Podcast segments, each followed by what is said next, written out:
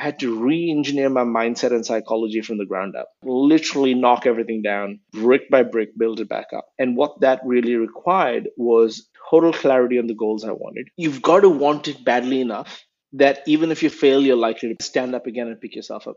And I encourage people to think about do you want and enjoy this enough, even just the process, that if you fail, you're likely to get up again and try again simply because you're that curious. Welcome to the Exponential Growth Podcast, where we demystify what it takes to break into tech. I'm your host, James Hudnall, and my goal is to highlight real life examples of people moving into careers they love so you can too. Hey everyone. Today I'm joined by Zubin Pratap, a recovering corporate lawyer teaching himself to code at the tender young age of 37 and eventually landing a developer role at Google. Today, He's a developer relations and software engineer at Chainlink Labs, and he spends his nights and weekends helping others execute career transitions. So we're going to dive in and learn more about Zubin, what he's learned by reinventing himself a few times, and how he broke into tech. Zubin, welcome to the show. Thank you, James. Great to be here. Really appreciate you having me on. So glad to have you on. Now, Zubin, I've never done this before, but I want to ask you, how would you introduce yourself? I think you pretty much nailed it. You summarized it. I was about 37, going on 38 when I started to learn. But before that, I had a, longish career in the law, very briefly as an executive in several countries. I even started really at literally day zero for me was a six month stint at the UN. So yeah, I've been in multiple countries doing you know different things at various points of time. Okay. So, for most people, uh, we tend to go back to early childhood. But again, I would ask you, given your vast experience and the many pivots that I think I've seen that you've done, I, w- I would ask you, is that the appropriate place to lay the foundation for Zubin? Certainly. I mean, I don't see why not. Um, and there is also a lot to be said for addressing some of the implicit excuses and assumptions people have about backstories, you know, whether there are advantages or disadvantages. So I'm very happy to start sure. from childhood onwards, if you like. Yeah. Yeah, absolutely. Where'd you grow up? What was it like? Yeah, so I grew up uh, in a few cities in India. Um, I was born in 1981, so that gives away my age. And I moved around a few times by the time I was 18. And, you know, at 17 and a half, I made it to a, a fairly prestigious law school in India. Not because I necessarily knew I wanted to do law, it was more that I knew I didn't want to do the other options available to a person in the 90s like me, which is medicine and more traditional engineering, not IT, but you know, sort of civil and other forms of engineering, mechanical engineering. Okay. Um, so a process of elimination. Plus, I really couldn't afford to go to the US at that point of time, and so you know I had to choose a growing up in India at that point of time, it was very, very important to do really well and go to a good college. Otherwise, the, the threat that loomed over your head was that you wouldn't get a decent job and you know, and your life was over. Oh my gosh, it was it was all very doom and gloom. So for me, you know, going to this particular law school represented the best opportunity I could possibly get, not just from an ego point of view, which I'm almost ashamed to admit was important to me back then, but also because um, of the prospects after that. And so I did that 98 to 2003. And as you can imagine, James, 98 to 2003 was a very pivotal moment in human history. And I was locked away in a law school that was in a relatively secluded area. And I sort of missed that entire dot com moment. I went in, Google wasn't a thing. I came out, Google was a thing. You know, like yep. that's how yep. much the world changed. Plus, we had the dot com boom and the bust. All of it happened yep. in that time. Um, so very, very different world. Um, and then, yeah, after that, I started my practice in law and so on. So, I mean, I grew up with, rel- to answer your question more about my childhood, I grew up with relative privilege for someone in India. Um, you know, uh, definitely an upper middle class sort of background, as we'd call it there, with decent education, English education, um, you know, good opportunities for someone, uh, you know, with my background to be able to sort of, you know, be educated well. I think the world's very different now. It's much flatter. Um, people in, you know, who aren't in big cities have access to tremendous opportunities that we didn't back there. But I did have advantages, no doubt about it. Yeah.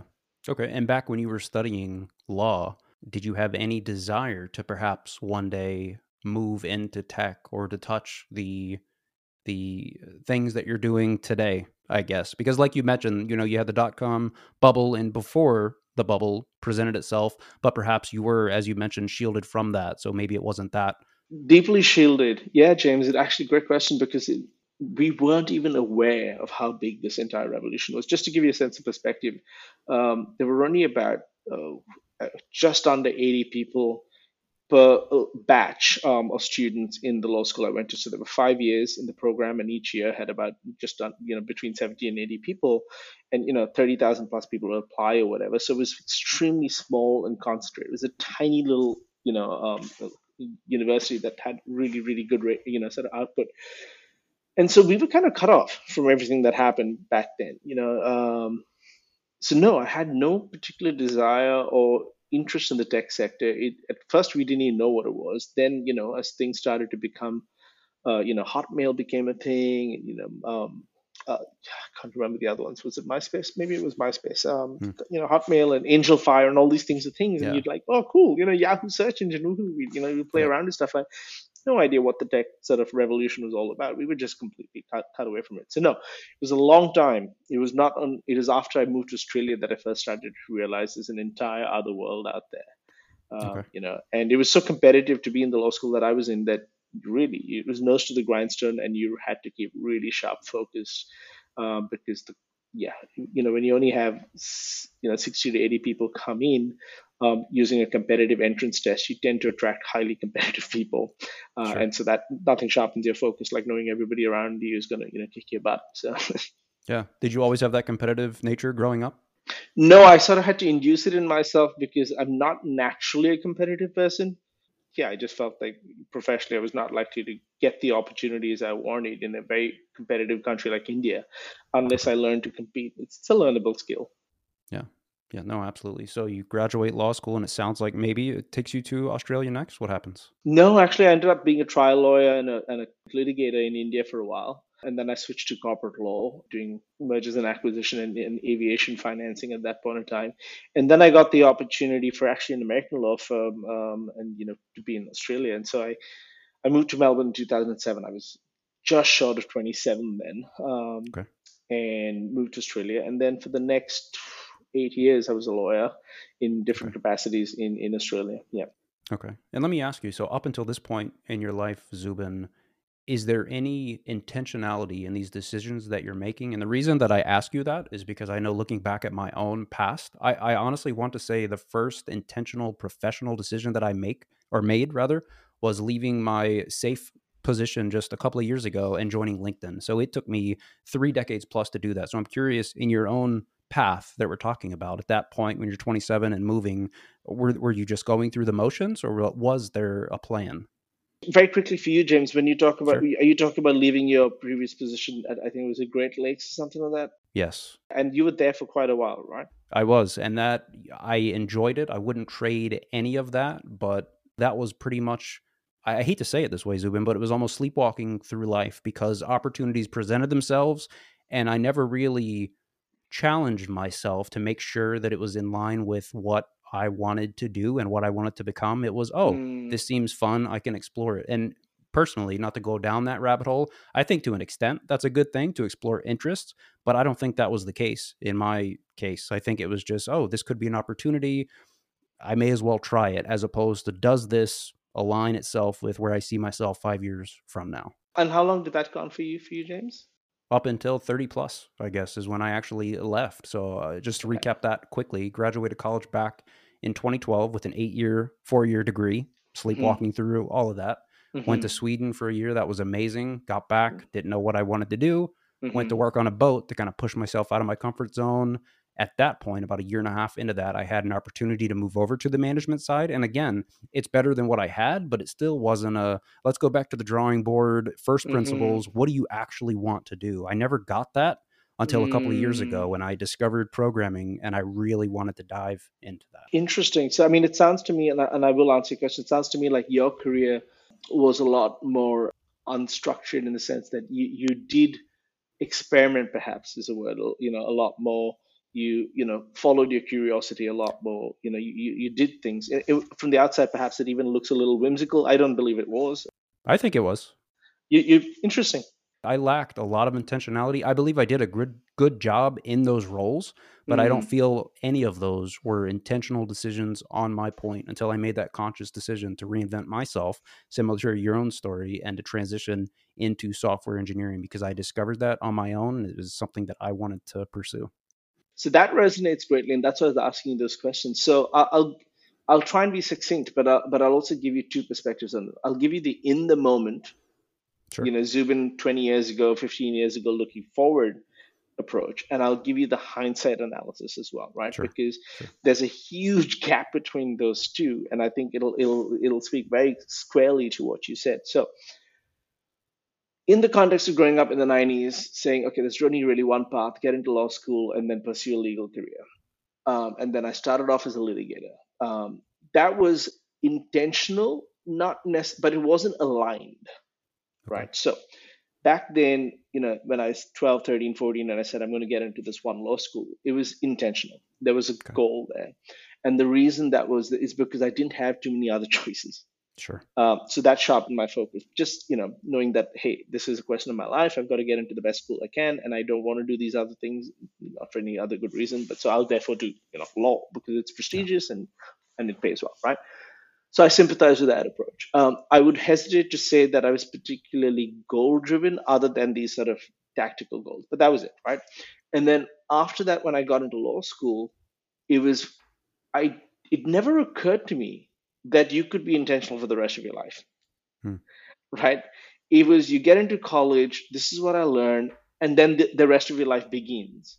Yeah. And there was complete lack of not clarity, but you, you just I just didn't think that I could do whatever I wanted. I could set any goal I wanted. You know, it was like, okay, once I graduate law school, I am just thrown into this world and whatever happens, happens, and whatever unfolds, unfolds. And sure, you know, Yeah. you'd have goals, and I say within inverted quotes, air quotes like that, because you'd have goals like, okay, I want to, you know, by the fifth year, I want to be a senior associate, you know, lawyer, and then by tw- ten or twelve years, I want to be a partner.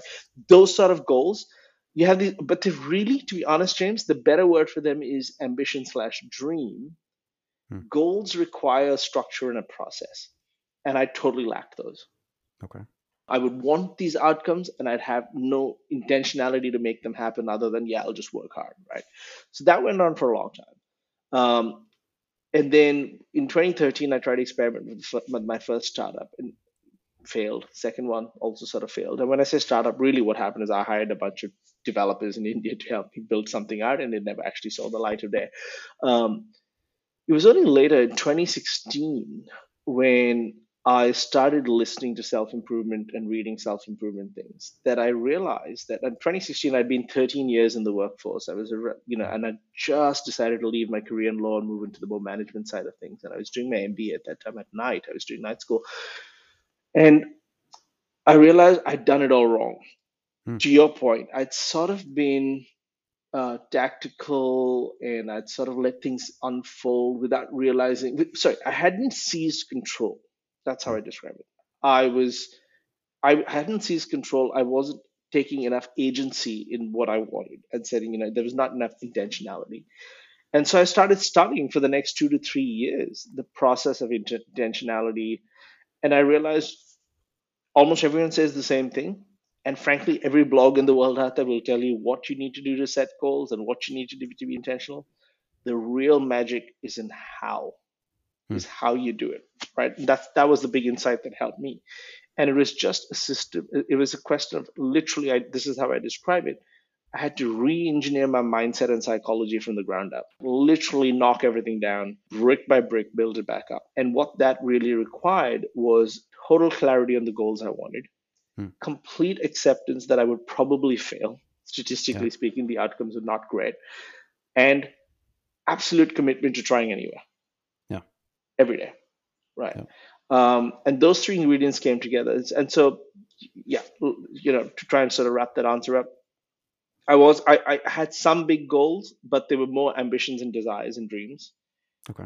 Very little process or understanding of what true goal setting and execution requires, and almost no intentionality in terms of what, you know what I wanted to do next. And even software engineering, it's not like I set a goal to become a developer. My you know I had go far. I had a startup in 2017 through to 2019 around that area, that time, and I had that actually got users. I got you know contracts with the local governments in Melbourne in Australia, and eventually I found I paid a lot of money to a technical team in Australia to build it out because I wasn't technical. And then I found a co-founder because I had some traction. It was easier to get a technical co-founder.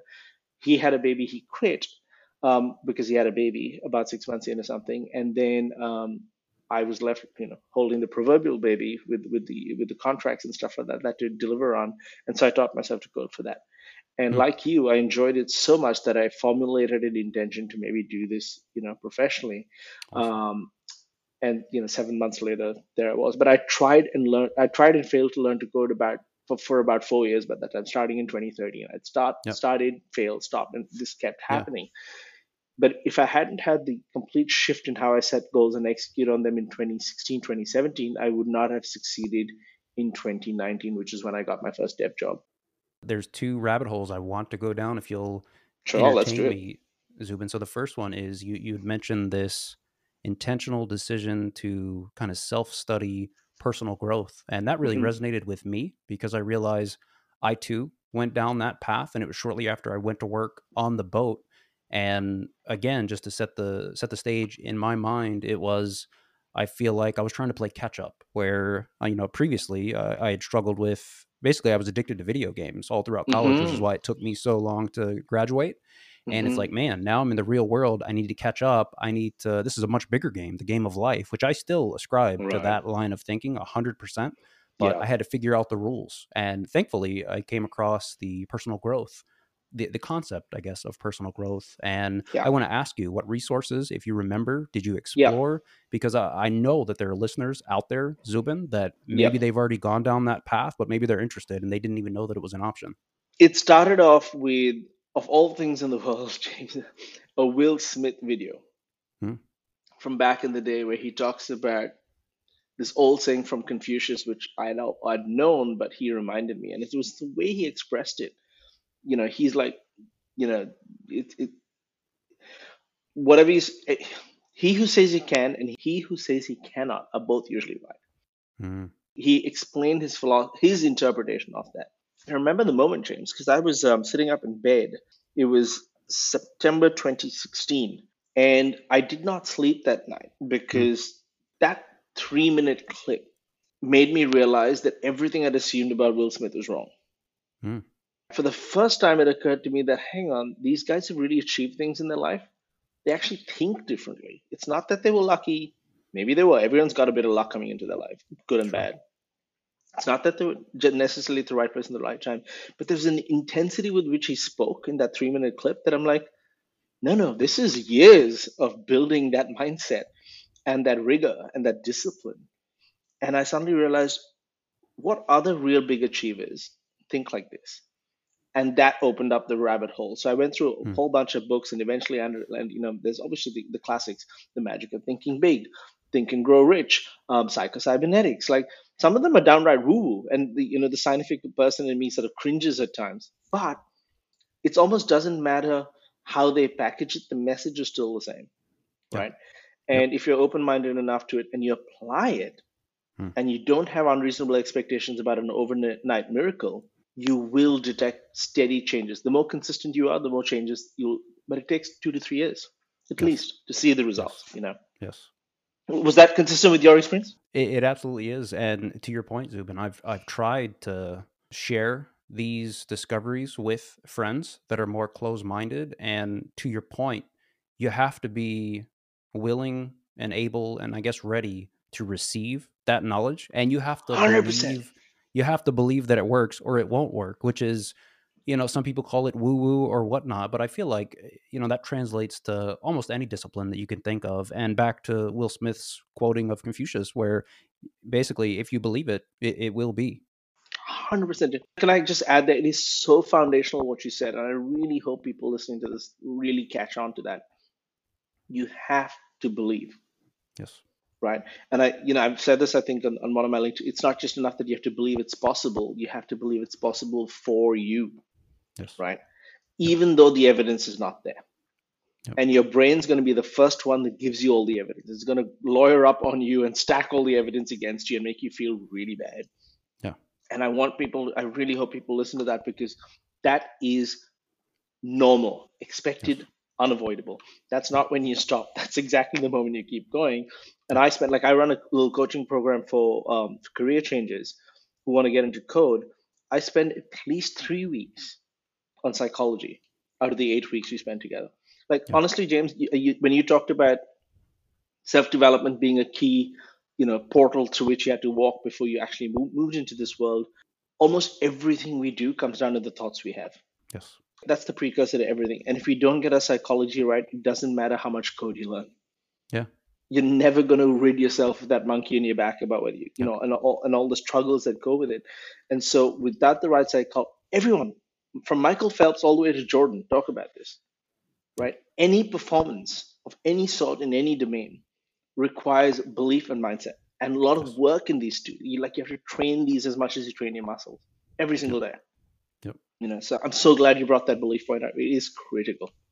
Yeah. So I think if I if I remember your timeline correctly, before you arrived at this point, it sounded like you started to dabble with startups. I think you had said 2013, and I want to, to the extent you're comfortable, Zubin, I'd love to go down Sure. that thread as well. And uh, the first question there is, what gave you either the confidence or courage to to go that route? And is it fair that you were still studying law at that point, and this was a side hustle venture interest that you were exploring?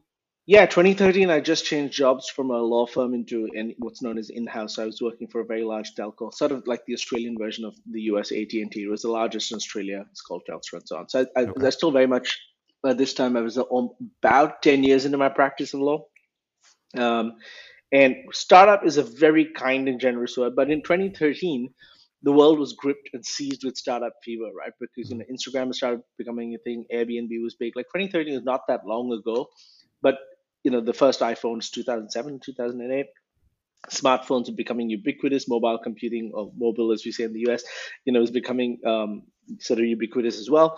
2013 was everyone was gripped by startup fever. People are starting up things left, right, and center and I wanted to be part of that. And I'm like, why am I outside in the law? You know, instead of spotting risk and you know negotiating deals, I should be you know building companies. And so my first startup, in quotes, was an application called Remind. Um, sort of saw the light of day, but really it was a slightly expensive but dangerous sort of learning experience for me because it took an enormous amount of time, Hmm. an enormous amount of time after work and stuff like that and an enormous amount of constantly butting up against the edge of my knowledge and realizing how seriously disconnected I was from the technology world. Like I did not understand anything. I still got it. I launched it. No one used it. Absolutely no one used it. Like maybe 30 people, of which half of my friends.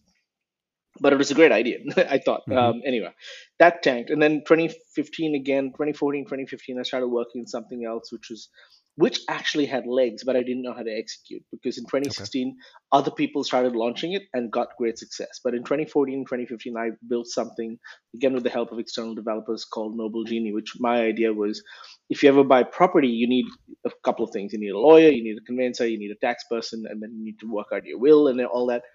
What if I could create? Basically, the idea is a marketplace for these things. I just didn't have the Hmm. vocabulary to express it that way. Um, managed to build it out. And here's the thing, James, you'll find it funny. The the team that built it out built it out in it was a Node and, J, and JavaScript application. I didn't know what that meant there. They gave me the the the, the code, and they just said put it on your server, Hmm. uh, and then it'll go live. And I didn't know what that meant. And I Hmm. kept asking them, and I didn't know what that meant. And I was so humiliated by not knowing what that meant that it never actually saw the light of day. Hmm. Um, it's sitting in a zip file somewhere on my Google Drive, never because I didn't know what that meant. Hmm. And anytime I tried to do something, everything broke. Like it was a nightmare, you know. Hmm. Um, so yeah, so those are my startup experience before the Okay. third one that actually worked. Because by this time I'd educated myself enough to know. But it took four years of having my ego bloodied before I started to understand the basics. You know. Yeah. So let's zoom out and let's look at those. And I didn't hear you refer to any of those as failures, and I didn't hear them as failures. But again, I'm trying to think for the audience, and I want to ask you failure or not, the things that you learn from each successive venture, I, I feel like they probably lended themselves to a better iteration down the line. Is that fair? Hundred percent. When I coach my students, what I try and encourage them, because I think everyone's heard this about failures are useful, failure is learning, you know, failure makes you better. Honestly, that's a hindsight perspective, Hmm. right? And it is very hard for someone going in to relate to that perspective to someone who's been through it, you know. Sure. Um, and it's very because it's so hard to relate to it, the mind will poo-poo it and dismiss it, or you know, they, they will not be able to relate to it properly. Yeah. So here's how I've started to reframe it you've got to want it badly enough that even if you fail, you're likely to stand up again and pick yourself up. And I encourage people to think about do you want and enjoy this enough, even just the process, that if you fail, you're likely to get up again and try again simply because you're that curious, hmm. simply because you're that you know drawn to this topic. And it doesn't have to be logical, it doesn't have to be intellectually defensible. You just can't help yourself, right? And I'm sure you would have seen this when you started learning to code some people who get into code just get sucked in. Like you can't help yourself. It doesn't matter how frustrating it is. You will get up in the middle of the night because you had the idea. You will do insane things in the eyes of your family because you can't help yourself.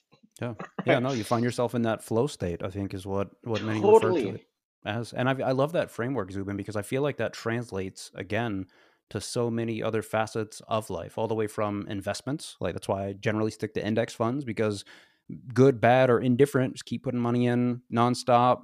And yeah, I, I feel like pursuing interests or pursuing things that interest you and to your point, if they hold that interest and you trip and fall, you're more than likely to get back up just because totally. you find that thing so fascinating. So I love that framework. Totally, hundred percent, and and I I think it really helps people reframe failures things that they just have to do, getting their knees bruised and bloodied on the way to what, you know, getting closer to what they enjoy. Like kids do this all the time. Yeah. Like when you watch a kid, um, you know, I don't have kids, but and I know you do. I watch, you know, my nephew or others in the park, and I'm like, when they have a mission, doesn't matter if they fall, they will pick themselves oh, right yeah. up and keep going like nothing oh, happened, yeah. right? Oh yeah. But yep. if they're wandering around and they trip, then there's going to be a, a crying moment, right? Yep. But yep. if they have their eyes locked into something, it doesn't matter. You could, you know, they could fall and yep. whack their head. They'll keep going. You know. Yeah. Yeah. And I'm no, like, 100%. kids, kids know it. They follow their intuition and instinct, and they just go for it because they want to. They can't. They're that drawn to it. Adults do this too. We just don't realize it. Yeah. No. 100. percent so let's let's jump back to I remember one of these ventures that you had. You had the code, the developers handed it over to you, and it sounded like this was the point at which you kind of jumped in and started to learn how to code at 37, if I remember your timeline correctly. So, what was that like? Take us back. Um, yeah, so at this point in time, I'd been through the problem that I think millions of people trying to learn to code have been through. I didn't know where to start. Hmm. And so I had several false starts. And because I didn't know where to start, I didn't know that something was too big, too big a mountain to climb or too complicated. And here's an example for two years between 2013 and 2017 when I really got my act together and got intentional. So until I made an intentional plan, I I was guessing my way to learning to code from 2013 to 2017. And each attempt would last four, six, eight weeks, and I'd be absolutely humiliated and defeated and stopped. So let's talk about each of those attempts. The first one was to um, I think it was to learn how to do a mobile mobile app. So that was for Remind, which was meant to be mobile. So I went straight into the Android framework. Now, I didn't do HTML. I didn't even know that that was a thing. I, I went straight into the Android framework because I had an Android phone, and everyone said if you're doing mobile development, do Android if you don't have an iOS.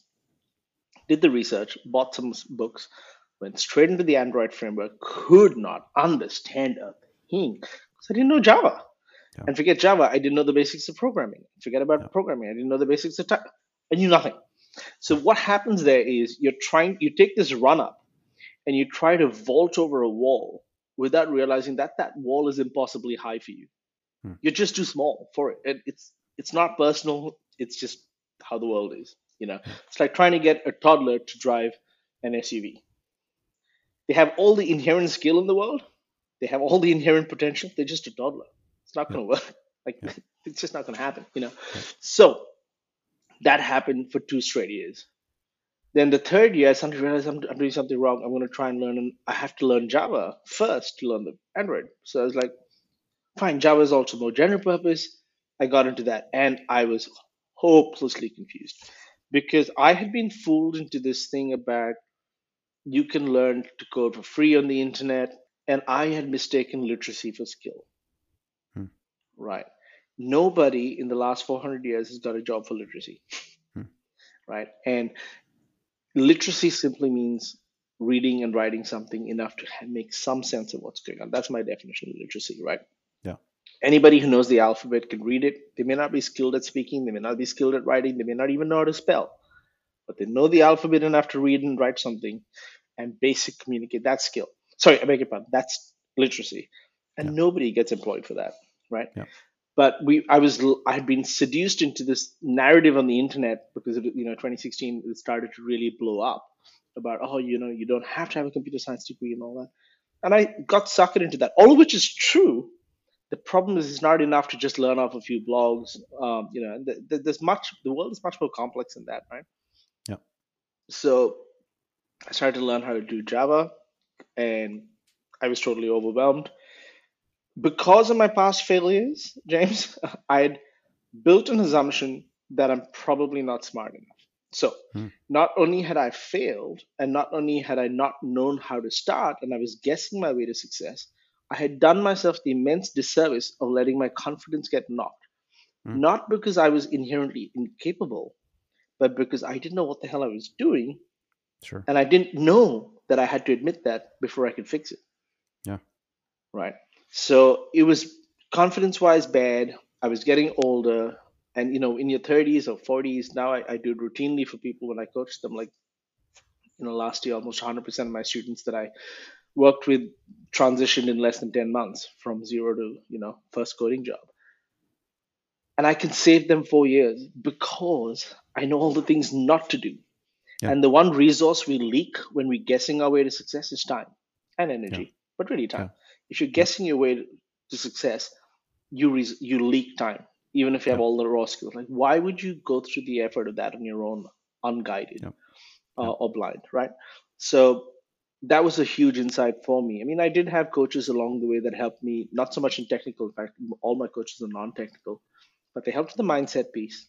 They helped with the planning piece. They helped with the focus and eliminating of nonsense piece, Yeah. which is really critical because that sucks Yeah. time, you know. Yeah. So yeah, Yeah, no, hope, no. hope that answers a lot of the points you're trying to get at. Yeah, no, it, it absolutely does. And I definitely I don't want to give away the secret sauce for the program that you have, and but I want to go back to that. Sounds like you were dealing with imposter syndrome, which every listener I, I know is going through or will go through. I know I still go through it. You probably do Totally. as well. And I want to Every day. to yeah. ask you eh, what what's the single thing you, you feel like might help you best when a you were feeling it back then or even b when you're feeling it present day? Do you have uh, i'm sure you have multiple facets to attack that. Is there one thing that sticks out above the others?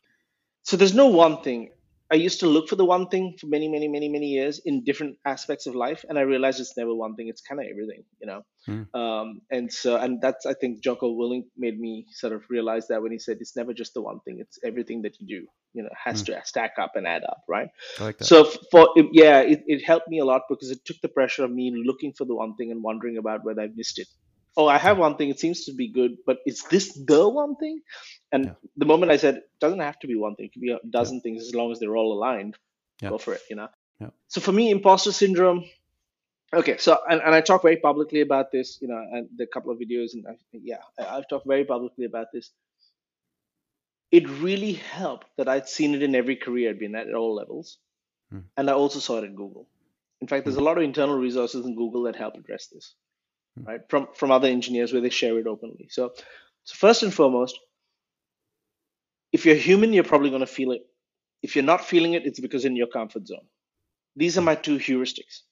If you're human, you're probably going to feel it, and if you're not feeling it, that's because you're well in your comfort zone.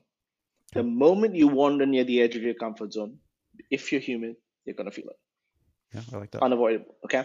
And so how I sort of coach my students through it is after the age of three or four, we stop worrying about our shadow. We don't even notice it. It's there with us everywhere. We don't try to outrun it. We don't try to step around it. We don't try to dodge it. We just assume it's going to be there. And we don't pay any attention to it.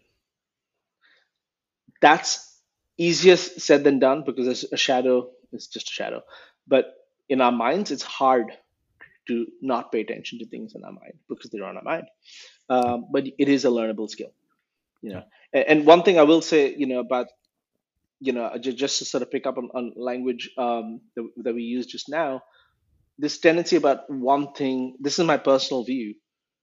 One thing, secret sauce is the five most important things. These are frameworks to help sharpen people's thinking to figure out what it is for themselves. They're not Mm. necessarily universal truths, but also it's dangerous to assume that there is a one thing or a secret sauce. Honestly, you know this, even when raising kids and stuff, everything matters. Everything you do matters.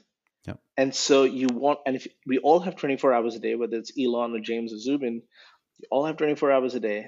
And so if everything matters, we want to do only the things that matter in those 24 hours. Yeah. Yeah, no, I love that. I love the I love that you you reframe that and, and challenge the the question because I I feel like I I feel like I agree I do agree with you and I feel like I agree with you coming in and I learned something there Zubin so I appreciate that that reframe 100%. Thank you. Yeah. So let's let's go back.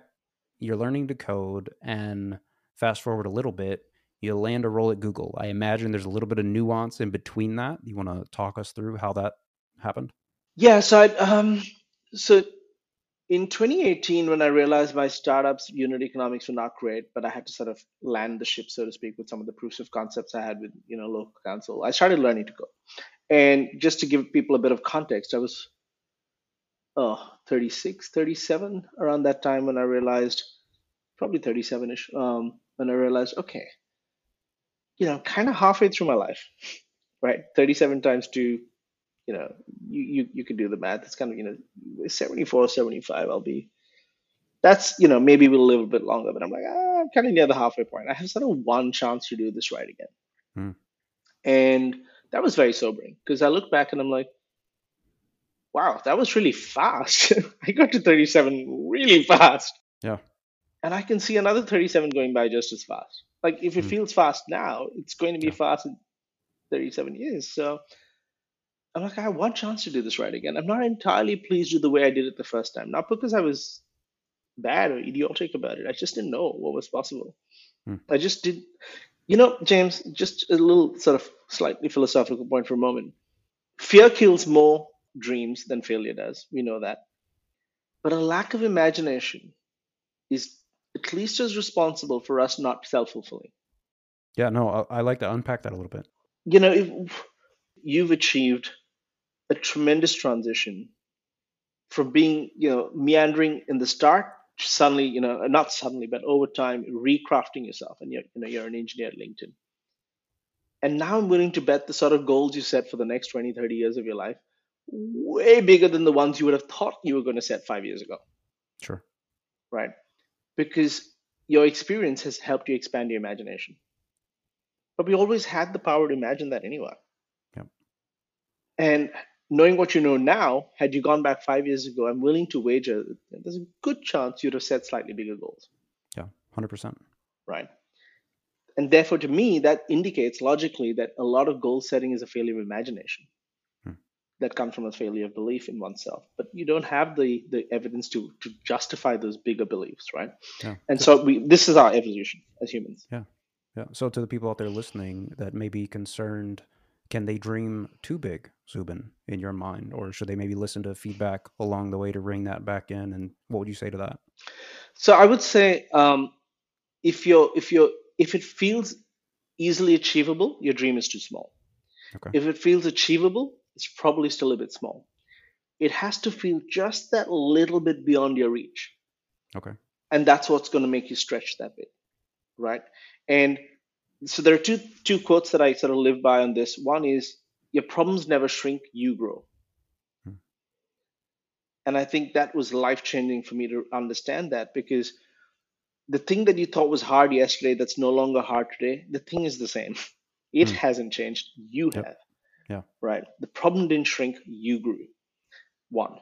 The second thing is, you know, I think it was um, Earl Nightingale that said this um, the tragedy of life is not that people aim too high and miss, it's that they aim too low and hit. Hmm. Very powerful for me. Right. And using those two quotes, I often now sort of set goals and I calibrate it. Look, there's no point me wanting to leap eight steps steps at a time. Like Yeah. if I'm looking at stairs, I can't do eight steps. I know it's physically not possible for me. Um, maybe I'll get to a level of skill where I can. Or look at people learning how to dunk, right? I was hmm. always too short at 5'10, I was too short to do it. But I watched friends and colleagues 6'2, 6'3. At first, they couldn't, but it was achievable. And they'd keep going until they did it, right? But they'd start off with lower goals, touching the backboard, touching the rim, and you build it up. So it's the same thing with goals, is you want to stretch to well past the point you're comfortable doing now. That's where your imagination will start to really struggle. And knowing fully well that eventually that'll be the starting point for the new goal. But it's just a question of time, right? Yeah.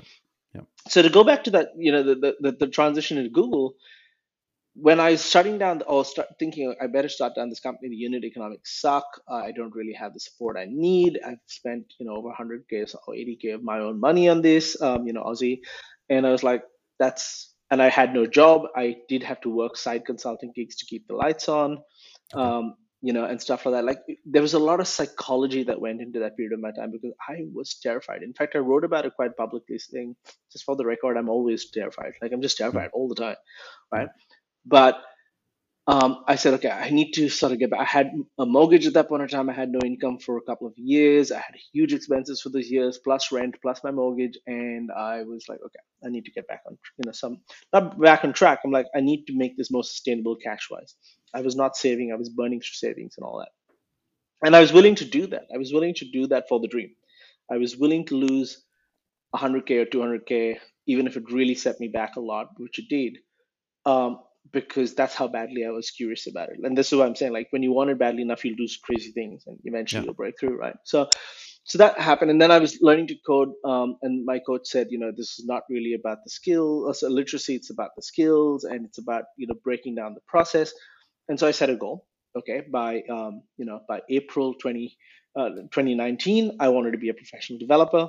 I actually got the offer by March, and May I started. So you know, there you go. Basically, hit. But yeah, I basically hit like. But if you know how to set a goal and then reverse engineer the process, so I started June 2018. So yeah, I was 37 when I started seriously. Like I said, I tried failed attempts a couple of times in the past, um, but I was effectively starting from scratch. I still didn't know. I knew how to read some basics, but I didn't know how to write anything, solve problems. Started from scratch. June June 2018, I sat down and I said, okay, I'm going to do this. I even applied to a boot camp in the US. I took a massive $54,000 loan to go to the US for three months. I went Mm. for a week and I came back. Mm. I, I different story altogether. But the reason I came back is I realized they were going to teach me how to code. My goal was not to learn to code. My Mm. goal was to change career. And the difference is how many people do we know how to play that know how to play the guitar, and how many people do we know in a band? Hmm. I didn't want to just learn to play the guitar. I wanted to be in the band, right? Fair.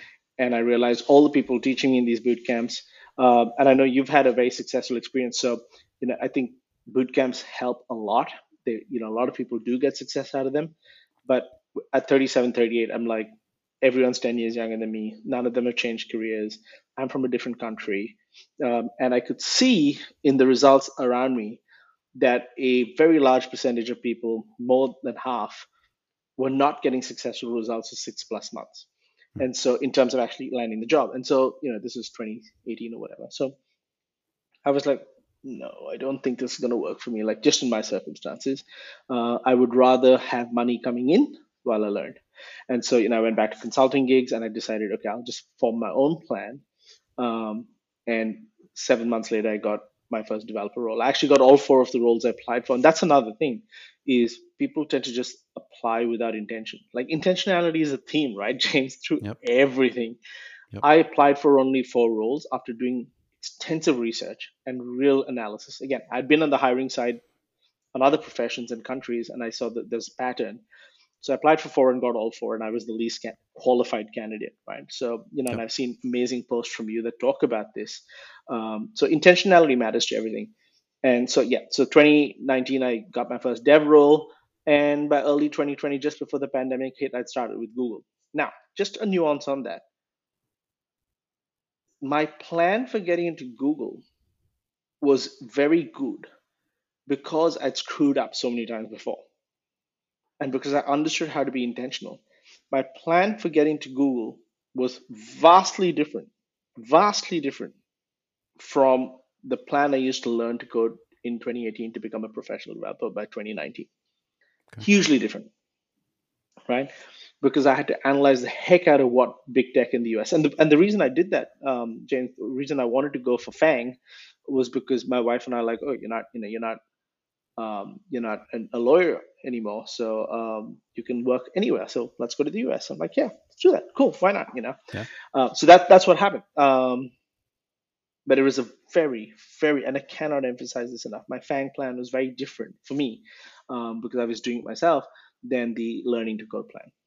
Yeah. Before we jump to that, because I want to ask you about your approach there, I want to ask Yeah. you, you kind of glossed over it for the, I guess, resources that you use in the curriculum. And I'm definitely, Ah, I'm not looking for what you did because I yeah, think you have already schooled me and you've taught me that it's not the thing. The thing is going to be different for everybody.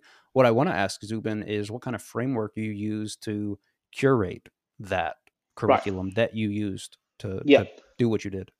Well, the first insight was that, and I, I have to hammer this in quite a bit with the students because you know my program is 12 months, and in that time, people face a lot of setbacks, right? Um, and so I personally coach them through it. And no matter, and this is what I've, this is what I've learned. No matter how much you tell people and how much they theoretically understand it, when it comes to their direct experience of it, they forget everything they've known.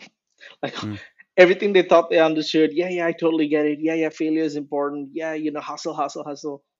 They get smacked in the face. mm. All that learning goes out the window. Yep. You know, so Yep. so yeah, that was the first thing I think I'd say. I decided was going to be different for me is I wasn't going to stop until until I was pretty clear that I didn't want it anymore or I got it. One of these two things had to happen, right? And the thing with not wanting it anymore is it's very it's almost indistinguishable from giving up, right? Like you could give up and say, ah, and I've changed my mind, but actually you've given up, right? I had to be really, really self-aware and strict about that. Um, in terms of sort of how I went about building the curriculum, so I did most of mine from uh, Udemy, a few select YouTubes. But the thing is, the reason why I can now get people to do it in eight months or less, whereas it took me so long, was you don't know what's useful and what's not, and what's Yeah. relevant for your goals, right? So that's something I'm very good at now, and I work with you know my students. Everyone gets a customized coding plan because no two people are starting from the same place, right? If you're in Moscow, it's different from San Francisco, and I've had students in 12 countries or something. So here's the big insight I had about code. James, if you and I write the same line of Python, Java, JavaScript, whatever, it doesn't matter. If you and I write the identical line of code, all things being equal, we'll get an identical result, right? Because code's kind of deterministic. Code just works. If you and I go into the same interview, we're not likely to get the same result, Sure. even if we have the same level of knowledge, right? And that insight was pivotal and critical for me because I realized it almost doesn't matter where you learn to code from because it's going to work the same way, Yeah. right? What matters is what you learn as part of that process. Hmm. And having been in multiple industries and in several careers, I'd noticed a trend. Like law school, 90% of what I learned I never used Hmm. in the real world. The, what I ended up using in the real world was a combination of all those little skills combined with problem solving and experience to deliver the outcome I wanted. It's it's a recipe, not the ingredients, Yeah. right? And so I realized learning to code is an ingredient. The language, the framework. Look, man, bread is pretty simple. It's flour, yeast, water, and heat. But most people will screw up making bread. Hmm. It's not the ingredients, it's the recipe. Yeah. And that recipe takes a lot of crafting before you get it right. Yep. Right. So I de emphasized what I was learning, which framework, and all that. And I focused on what I call the minimum effective dose, which I really emphasize in my program. The idea is not to learn it. Most people come to this as how much code can I learn? My coach taught me to invert it. She said, doesn't matter what skill you're doing in life, from guitar to code to swimming, the, out- the question is how, what's the minimum I need to learn to get really good? It's 80 20 all over again. Yeah. That's Yeah. it. Th- That's th- what it was. learning how to learn is what it sounds like to me. Totally. And you've Yeah. you've got some great posts on that on LinkedIn because I that's the meta skill that really matters, learning how to learn. Yeah. Yeah, no, 100%. So, okay, so let, let's go back to your story. You're at Google. You you got in, but before you got in, uh, thinking back, if I were you, because I, I, was almost you and in my very similar situation, yeah. I wasn't going to apply for an internship fresh out of college because I was a decade removed from college. So I want to ask you about the the strategy and, and the path that you plotted and successfully executed, given your situation. So for, for Fang, it was I spent a long time studying the different types of questions they tend to ask. Okay. And I synthesized that with the experience I'd had as a hiring manager over the many years, um, where I'm like, how often did I actually look for just raw skill? Hmm. Like, and how often was that enough? It's necessary, but not sufficient. And that's a framework you know we use in the law a lot. Is is this necessary, or, you know, or sufficient? And it's really important to build that disciplinary thinking. So I sort of uh, isolated and teased out the various elements. Okay, first you need to get through the screening interview, then you need to get to the technical interview, then you need to get to uh, you know a b- bunch of coding rounds, and those are fraught. Um, and then you know you got to the behavioral rounds, and then you you know you sort of get leveled and all that. And that was broadly the process in the U.S. Now, for my first jo- job before, um, so the first four roles that I applied for and got well before Google, like the year before Google, I did no data structures and algorithms. And I want to put this out there because people think that they spend years or months and months on data structures and algorithms without asking themselves the question is that necessary for the game you're planning to play next? Mm. right. Um, why spend time on something that may not be necessary? And it's not even sufficient. Like i would try there are few things in life that are sufficient. Most things are necessary and you have to combine them in enough volume that the combination of all those necessary things makes it sufficient to get in. Mm. right? There are few things that on their own are sufficient right? So th- that's like the unicorn. So I was like, okay, for Fang, they have all these processes. And I said, okay, each step in this process is basically a filter, right? Can I skip a step? So referrals are a way of skipping a step. You've immediately improved your odds that little bit. And the difference between success and failure in these things, I, I hope people really understand this, is the way I see it. And I've interviewed when I was at Google, I interviewed candidates as well. I was on the hiring side as well, right? Outstanding outstanding candidates don't make it. And i'd seen this not just in engineering i'd seen this in every career i'd been in, in every country i'd lived in. So i was like first and foremost try and skip as many steps as you can hmm. right? Legitimately using the rules. Yep. second know that at every step your odds are tiny. They're genuinely small. And at 3% odds of success if you increase it to 5 or 6 you're still 94% chance of failing but you double your odds of success. Yep. Right? It's micro optimizations like what does that mean? For every team, I'd understand what they were looking for. I'd understand what the hiring manager is looking for. I would ask questions. I'd be collaborative. I spend a lot of time in the interview actually talking and having a dialogue, hmm. and then weaving as much of that information as I could into the answers. Hmm. Smart. Right? I wouldn't be afraid to show personality. Sure. It backfired a lot, by the way, especially in engineering, where a lot of people don't like personality, you know, or sure. you know, you know, they sort of tend to be suspicious of it or whatever. Like you know, you, you have the luck of the draw, right? Yeah. And that's another thing I realized is luck matters. Anybody out there who tells you I'm brilliant and that that's why I made it, they're telling you half the story. Yeah. The other half is they got lucky on the on the day. The interviewer was receptive to them. They got the kind of questions that they could answer. They were able to reason through without amygdala hijacking the interview. And the other competitors who are better than you didn't show up for that interview. Yeah.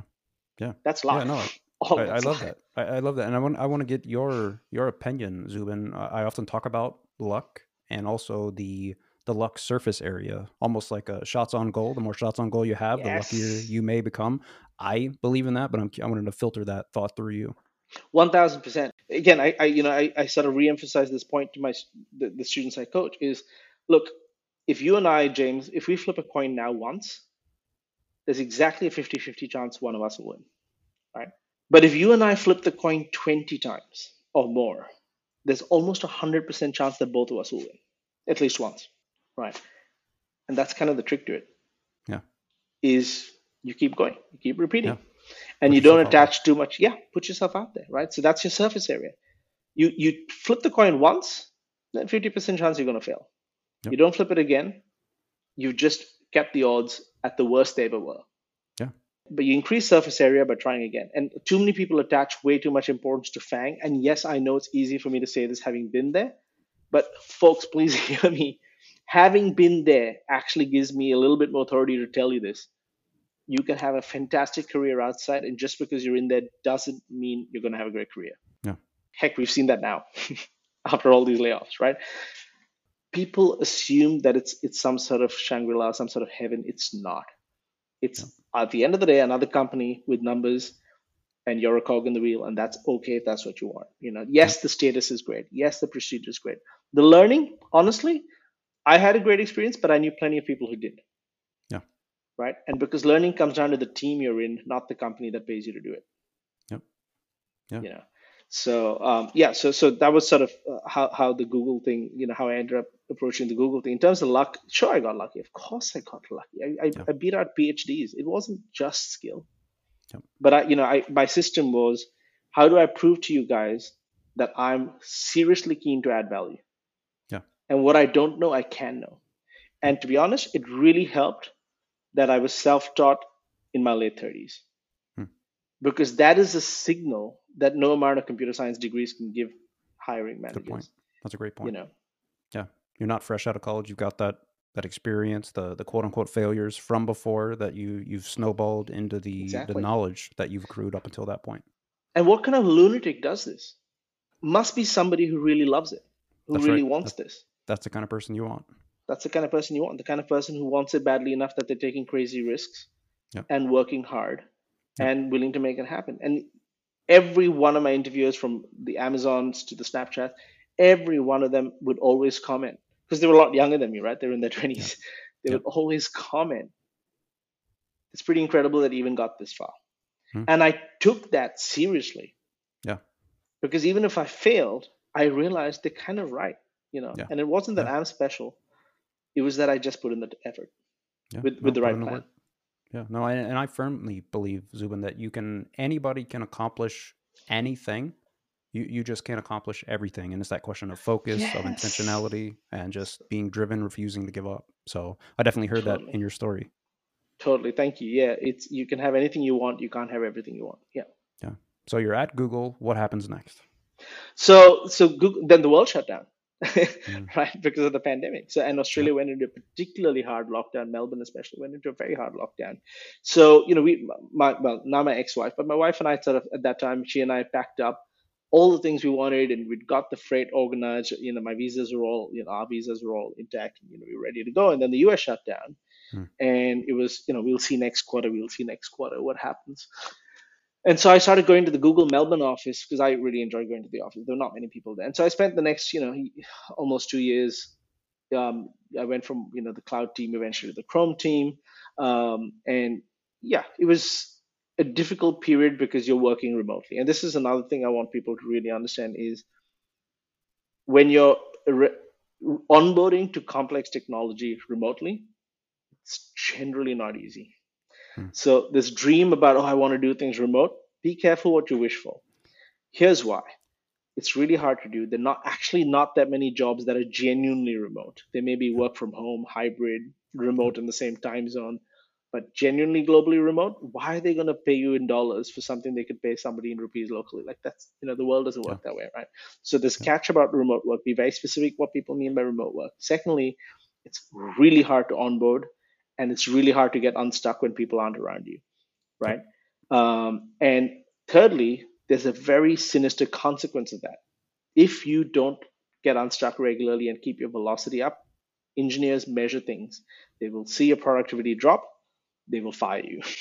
Hmm. Sorry, but it's fair you know if they're not getting the productivity they need out of you no matter how talented you are if you're not able to deal with the fact that you're remote and you're not getting the support you need and it could be unfair right? It, at one level in that you never got trained you never got the support you wanted whatever it is. Yeah.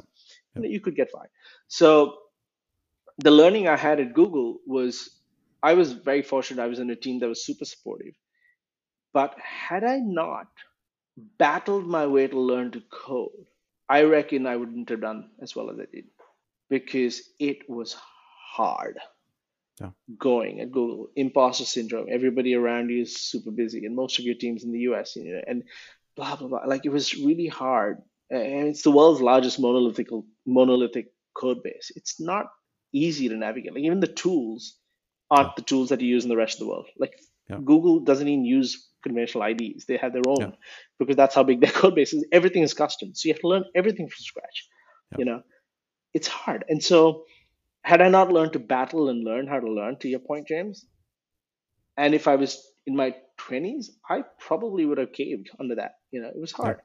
Yeah. Um, but I did okay, you know, and so so that was Google for you. And then eventually, um, my now ex-wife, she her business really grew, so she couldn't get back to work. Long story short, she couldn't get back to work because she had quit to join, come with me to San Francisco, um, and then the world shut down.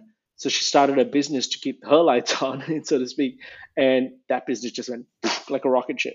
And she's like, dude, I don't think we can move to the US anymore. And I'm like, yeah, okay, I get it. Um, you know, and she had always been the one with the stable career. So I said, I'm happy to quit Google um, because yeah. Google wouldn't do remote, you know, forever. They'll eventually right. call, and they started calling us, you know, to the US in 2022. Um, and so I said, okay, now now I'd like to see what what life would be like if I did work remotely, um, you know, and did I wanted to go back to a smaller company. My heart's sort of in scale ups. Um, and since I couldn't move to the US anyway and be with my team, I'm like, fine. And, and Australia has a few opportunities, but this is another thing.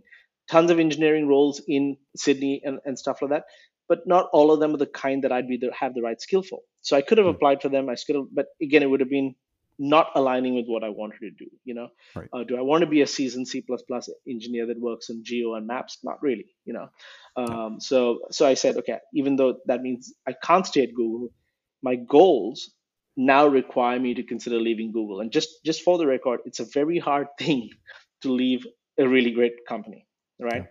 In my 20s, I would not have been able to do it. Heck, in my early 30s, I would not have been able to do it. But had I not learned how to be intentional yeah. and pay the price for what I want in terms of my goals, I don't think I would have been able to leave Google. And to your point, this, you know, from where we started this conversation an hour ago, I think these these are the moments when people drift a little bit.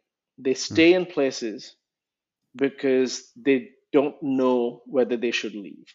Mm. They just know that leaving feels bad. yeah and they don't know whether leaving is right for them. They haven't answered that question. And the only way you can yeah. answer that question is to never lose sight of what your goal is.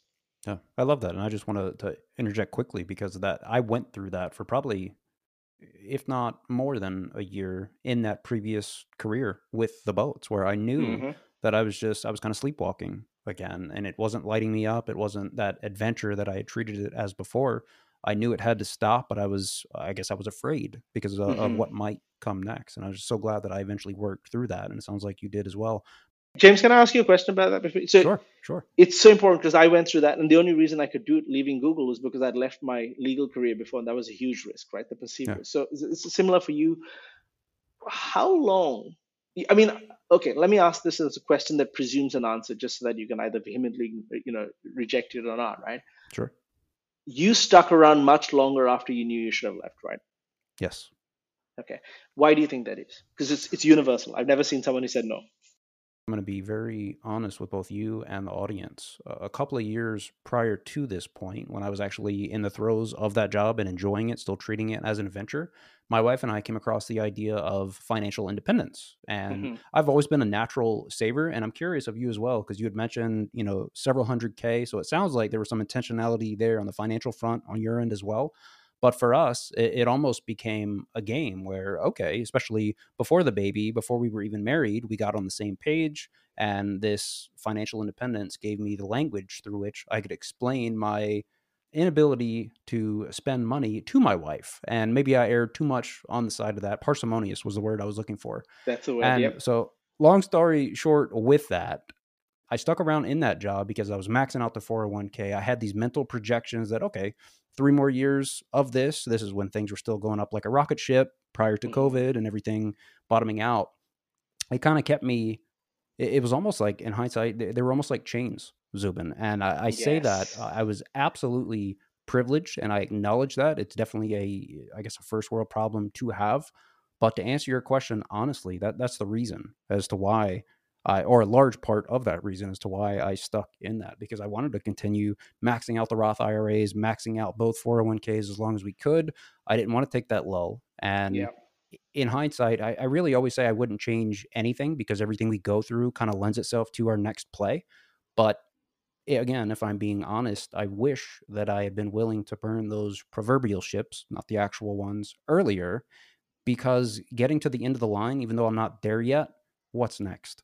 And I can yeah. already see that now that you save up a, a, pot of money, you get to the end, and you Yeah. think that you've won the game, but at that point, it's just like, what do I do now? So I'm so glad that I eventually talked myself out of that mindset and pursued the career I was passionate about. And it's so funny now to the point where we've got my wife is able to stay at home. We're not maxing out the 401k. We're still putting away money, and I'm okay with that. So I feel like I've really evolved on that Yeah. front as well. But that's a very long answer to your, your question. It's a beautiful answer because I think you touched on the entire psychological journey and the fact that all of us have values that come into conflict with some of our goals. Sure.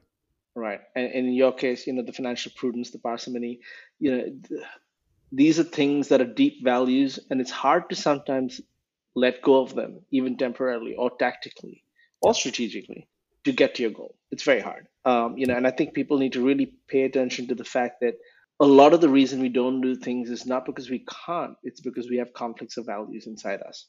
Yeah. Right. Our need for security, our need for financial, our need for a monthly wage. Like I recently posted how, you know, Nicholas Taleb said the monthly wage is one of the most addictive things. And it is true. It Yep. is true. God help me, it is true, right? Yep. So, um, you know, th- th- those are conflicts of values: the need for security, the need for, uh, for in my case, the need for social uh, approval slash validation slash prestige. Having you know been very prestige driven in my early years, that had become a habit. You know, I chose a law school based on the prestige. I chose you know the firms based on prestige. I did stupid things. For, I mean, for me, in hindsight, stupid things like that um, because they trapped me. Exactly, Mm. so they were chains. I, I every every passing year, I put another chain around my neck, right? And to let go of that, you know, in my late thirties, and when all my friends were, you know, partners, my peers were all partners, you know, earning, you know, obscene amounts of money, and there I was going down to zero for a couple of years. And when I say savings, in Australia we have mortgage structures where you keep paying off the mortgage, but you can access some of the cash. Hmm. I was pulling money out from the mortgage effectively and paying 4.1% on it. You know, I had all these reasons to not do it, right? Yeah. When I was leaving my legal career, I had severe doubt. I probably left three years after I'd formulated the desire to, maybe if not four. When I was leaving my corporate career, I remember at least a year of saying, I'm so ready to get out of this. Yeah. You know, um, and, and start my own thing. And it took a full year. And the, the reason I'm bringing it, and I asked you that question, James, is I want people to really, really understand that you will never be ready. Yes. You will never, ever be ready. There will always be a million good, rational, sensible, unassailable reasons why you should not. Yep. And you need one reason that sounds crazy why you should. That really speaks to you. You can Yep. have a hundred reasons why you should not. That's normal. You need Yep. one good reason to do it. Then Yep. just do it. Yep. No. Um, and if yeah, if you're not prepared for the psychological battle, you will make and, and let's be very clear, half-hearted attempts get you half-hearted results. Powerful. You can never make small action and expect big results except by luck. And yes, even a dead clock will show the right time twice a day, doesn't mean it's working. Yep. It's really important that people realize, especially career changes, you're never going to be ready. Yeah. No, it's going to be scary all along the way, right? It's, Yep. it's hard. It's hard. Now, tell me about Chainlink. I see you've got the hat on. I, want to know about some of the the day to day. Yeah, so so um, you know, it's an interesting role. I get to write a lot of code. I also get to present and teach others. And I'm, I've I've found James as I get older, my my number one skill appears to be communication and education. Like I'm a very Mm. that's why I enjoy the coaching I do, um, and I work with only a few handful of students at a time because I believe that career change is very different from learning to code. Like learning to code is frankly the easier part. Getting a new industry to accept you is way harder because it's so unpredictable.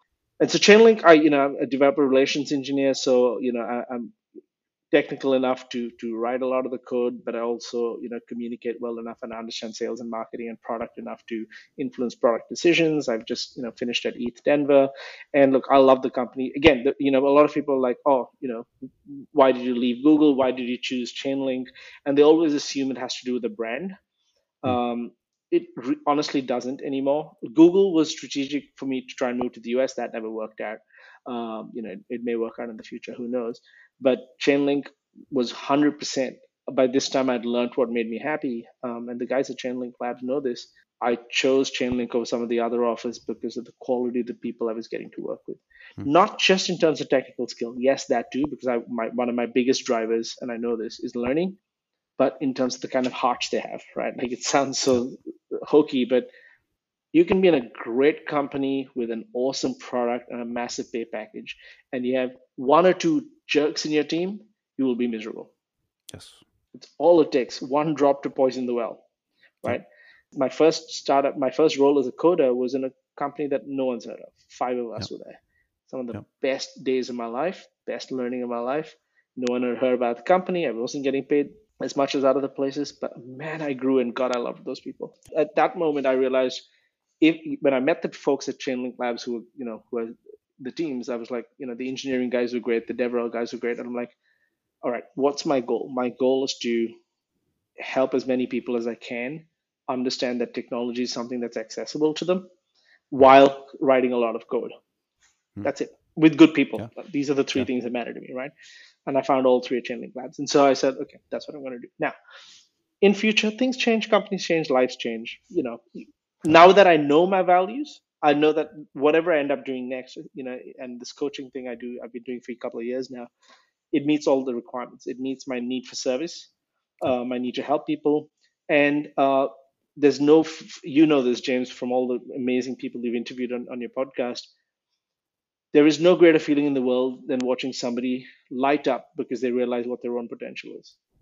100% you know it's a beautiful feeling. And yeah. the opportunity to do that for students makes me makes my world go around so yeah. Yeah. Tell me more. Tell us more about this coaching program that you have.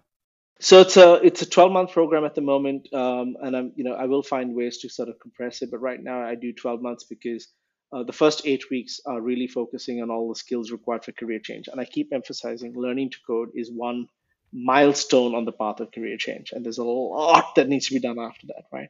So in the eight weeks i cover all the sort of strategies and skills required and they get lifetime access to the videos and, and, all that. And we have weekly coaching calls which is why you know i work crazy hours on weekends and nights and stuff like that you know to sort of accommodate that outside my day job. And then um, for 10 months after that i give them the support they need because pretty much everybody understands what they need to do but when it comes time to applying it to their life, to their context, a lot of my students have kids. You know, they work in different countries. One of my students had to, you know, flee his country because of war. You know, mm. in the middle of the program. Life will throw all kinds of, you know, shit at you, right? Like it'll throw all kinds of stuff at you, and everyone thinks their problems are the biggest, and to you, they, your problems are the biggest. And so for 10 months, I coached them on how to overcome those, address specific challenges they face, you know, usually by month six or seven, they're starting to interview. They've learned the code that they need to be interview ready, but then they get failures or they have, you know, rejections in the market. They don't even get technical screens. And there are a whole bunch of other skills from communicating to understanding how to evaluate what teams and products, you know, are looking for, to understanding how to speak to a hiring manager, to understanding how to structure behavioral interview questions or how to prepare for the technical interviews. Do I use LeetCode? Do I use something else? These are all tactical things. People mistake them for strategic, strategic things. They're not. Hmm. They're very tactical. Um, and so I coach them through all those roadblocks, you know, to the point where um, usually in 12 months or less, if they've done everything I've told them, they, you know, they become developers no matter where they yeah. are. Yeah. So I know you mentioned that you only work with, I guess, a few students at a time. Are you currently accepting? Would I currently accept you? No, Ooh. are you currently accepting new students? Not that I'm not interested. I was like, James, mate, you you, you, you should be running your. Um, yes, I, I, I constantly accept students because it, you know people rotate off all the time, right? So there's no uh, there's no fixed batches. Sure. Um, you know, so yeah, people can you know get it. I, I can sort of put the links in your show notes, futurecoderstraining.com. Um, you know, and I call it future coders training because I want people to understand that it's it's it's part of their future. Yeah. You know, they just yeah. got to set the intention. You have to identify today as a future coder before tomorrow you become a coder. Yeah. That has to be part of your identity. You know? Yeah. Oh, I love that. And I will definitely put that in the show notes. Zubin, you have an absolutely amazing story, and I feel like you're still just getting warmed up. So I'm, I'm interested to watch it continue. But before we wrap, I got a few rapid fire hot seat questions if you're up for them. Let's do it. All right. What does your typical morning routine look like? meditation um, followed by either a workout but usually these days i just go straight to work after after meditation and shower i don't actually eat breakfast Really? So, uh, Yeah, and on the meditation front, Yeah. mhm. what what what type of meditation and for how long? Ooh, so people overcomplicate meditation. So I decide what the meditation day feels like. Um, if I have things that are on my mind and I know I'm not going to be able to fight them off, I judo them into being a very important part of my meditation, and I call it a thinkitation, which is you know something I hmm learned from Tom Bilyeu. So if I feel my mind's got a lot of things on it, I'm not really going to be able to push it out. Fine, I'm gonna I'm gonna dwell on you, but intensely on you Hmm. you know i'm going to zoom in on you and i find that that uh, helps me solve those problems on days that i'm feeling mellow spiritual or you know more philosophical uh, and i've got that you know calm my mind's clear and relatively you know cruisy um, then i do what i call a you know self-awareness uh, meditation so either i dwell on you know certain emotions that are inside me or just how my body feels and i just go you know i just go with it Yeah. sometimes i'll just listen to a beautiful piece of music and focus entirely on the music and try not to be distracted from it. Like, you know, so Yeah. that's a concentration kind of meditation. At other times it's an introspective meditation. Yeah. So for about 20 minutes. I love it. All right. If money didn't exist, what do you think you would do every day with your time? Probably, I'm very proud to say this, probably what I'm doing now, like writing a little bit of code every day and helping people. Like I'm truly aligned and it's taken a long time. It's Yeah. taken a long time. Yeah. Yeah. But I do Yeah. this. I, I'd have to find out how to how to pay for Netflix, but yeah, I'll do this. Yeah, and how and how to buy guitars. Like those are my you know those are things that are important to me. So apart from that, I'll do exactly this. I, I think that means you found your calling, which is Mm, great and beautiful. hmm All right.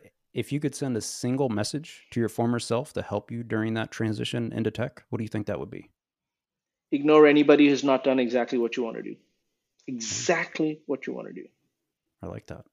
And, and also on that, there's a nuance. People think that oh, you know, learning to code means I need to speak to coders. No. If you're career transitioning, you need to speak to career transitioners, not coders, because a lot of coders haven't changed career. They, you know, they formally trained. They have no idea how to change career. Not Yeah. the same thing. Yeah. No, know, love it. yeah. Any books or podcasts that have had the biggest impact on you? exponential growth. Um, Tom Bilyeu's Tom Bilyeu's impact theory books. Oh gosh, there's so many of them. Like there are literally hundreds of them. So I I do about 40 to 50 audiobooks now a year. Uh, There hmm used to be uh, I was doing about 10 to 14 reading books. I'm a much, I'm a very slow reader because I tend to think and absorb a lot. But audiobooks I can do while I'm riding the bike, while I'm at the gym.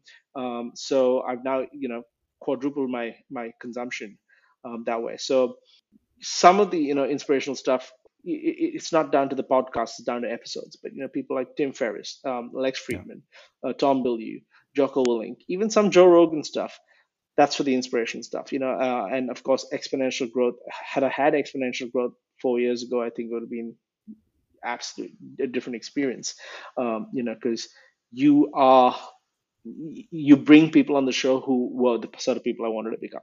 And it's really hard to find career changes. You find lots of coders, not that many career changes. You know, so you know, shows like this are in, invaluable.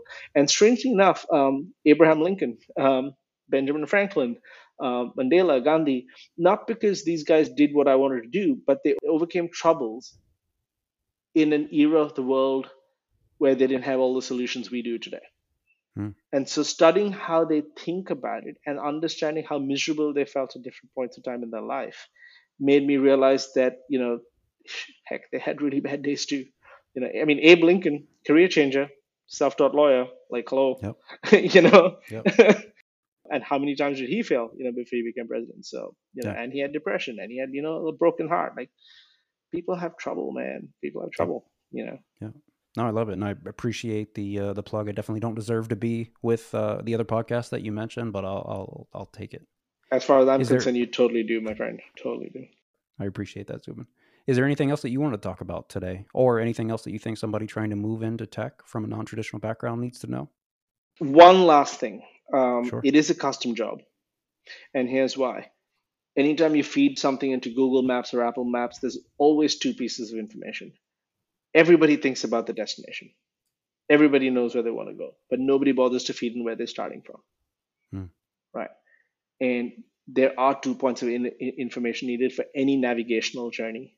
It's not enough to know where you're going. You have to know where you're starting from. And the problem often with a lot of blogs and stuff like that is that they tell you how to get to London, they never ask you where the hell are you starting from. You know, for vast majority of the world, you head north ish, west, east, yeah. you know, whatever. For a significant part of the world, you head south. Yeah. No, that's a great point. You have to know where you're starting to deconstruct where you want to go. I, I love that. Absolutely. Yeah, no, that's, so. that's a perfect way to wrap. Zubin, again, you have an amazing story. Again, I feel like you're just getting warmed up, and I'm really excited to watch it continue to play out. And I just want to thank you again for coming on and sharing that story with the audience. I really appreciate it.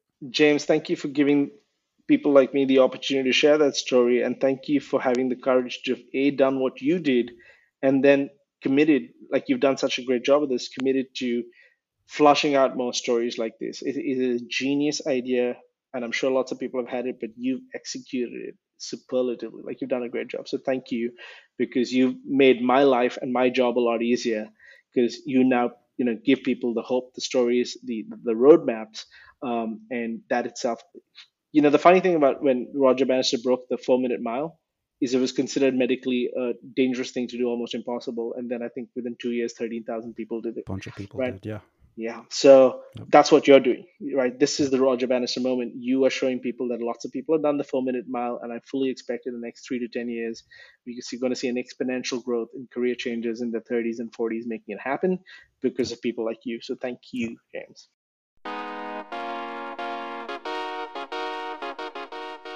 Thanks for listening. If you got value from today's show, please consider leaving a five star rating and a review on Apple or Spotify.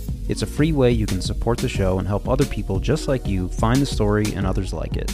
If you enjoyed this conversation, be sure to follow the show on whatever podcast application you use.